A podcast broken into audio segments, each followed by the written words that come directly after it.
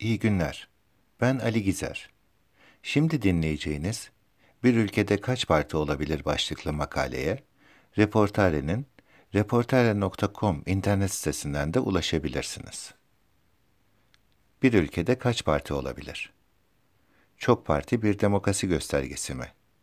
Yüzden fazla partimiz olması bizi daha demokratik bir ülke mi yapıyor? Gerçek sorun mu? O da ne? Arend Lijphart, otuz altı farklı demokrasiyi inceleyerek hazırladığı titiz çalışmasında bir model geliştirerek, teorik olarak bir ülkede gerçekten kaç partiye ihtiyaç olabileceğini hesaplayabileceğimizi iddia ediyor. Lijphart, bir ülkedeki gerçek sorun sayısı ile var olan partiler arasındaki ilişkiyi inceleyerek oldukça genelleyici bir sonuca ulaşıyor. Buna göre bir ülkedeki parti sayısının gerçek sorun sayısı ile doğru orantılı olduğunu ve en çok bir fazla olabileceğini belirtiyor. Yani bir ülkede birbirinden politik olarak ayrışmış net sorun sayısı kadar parti bulunabiliyor diyor Lijphart. Bu elbette oldukça iddialı bir tespit ve Lijphart'ın çalışması on yıllardır tartışılıyor.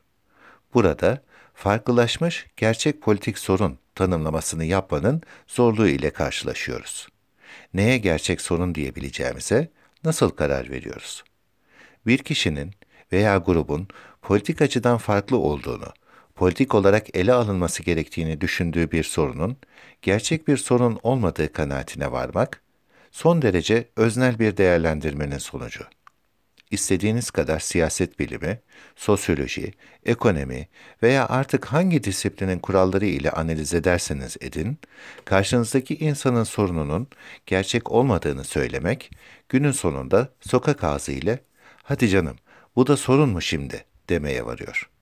Ancak buna karşılık herhangi bir partinin varlığına temel oluşturan gerçek sorunu, politik olarak savunma yetkinliğini değerlendirmek daha mümkün. Politikasını yaptığını iddia ettiği sorunu ne ölçüde ele alabildiği, bunun için yeterli bir vizyona ve siyaset yapma yapılanmasına sahip olup olmadığını eleştirebiliriz. Partilerin varoluşu ile ilgili çalışmasını yaparken Lijphart, demokrasiyi iki ana boyutu ile ele almaktadır.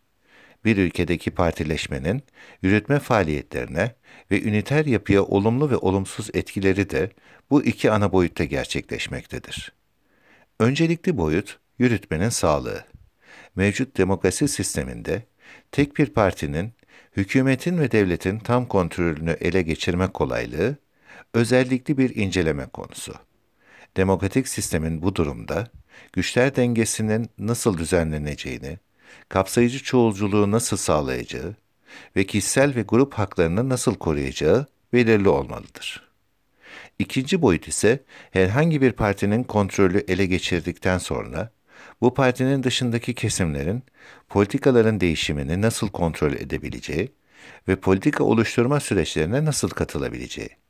Yine aynı şekilde anayasa gibi üniter yapıyı bağlayıcı ana metinler ile yargı bağımsızlığının nasıl korunacağı da demokratik sistemin tasarımında önemli bir yer tutuyor.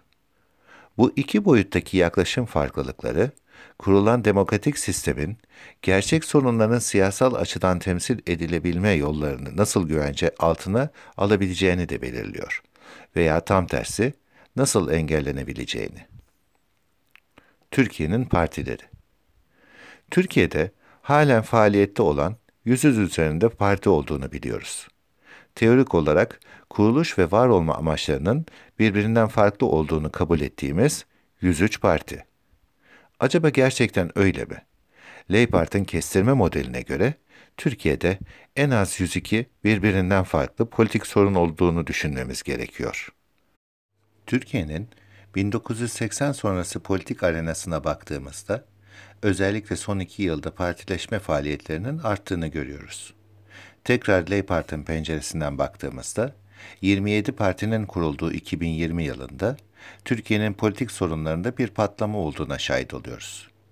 Bunun, ötelenmiş ve biriktirilmiş sorunların, politik arenada temsili arzusundan kaynaklandığını düşünebiliriz.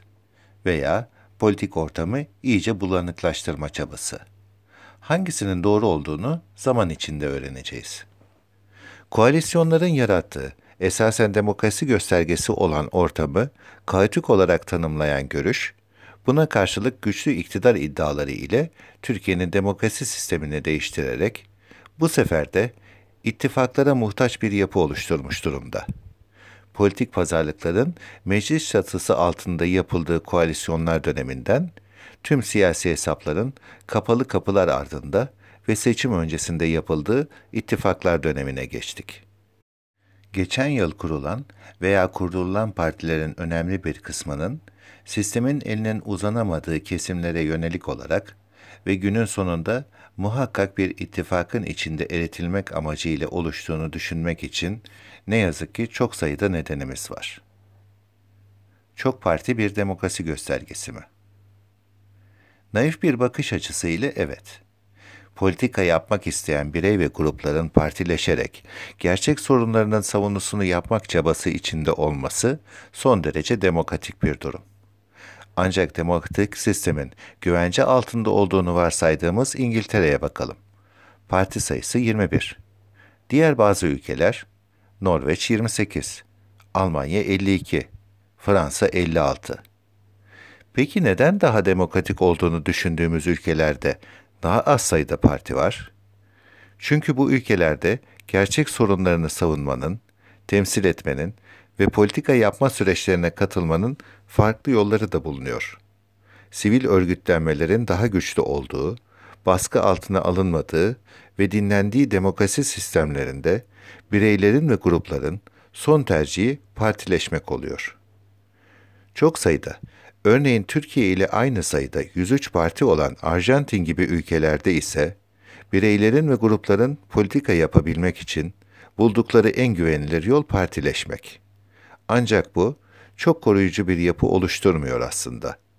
Politik görüş bildirmenin en güvenli yolunun parti olduğunun düşünüldüğü bu tip ülkelerde, kürsü dokunulmazlığının dahi sağlanamadığına, sıklıkla yapılan askeri ve sivil darbe veya darbe girişimlerine şahit oluyoruz. Sonuç olarak bir ülkede kaç siyasi parti olduğu, demokrasinin varlığı açısından çok büyük bir anlam ifade etmiyor.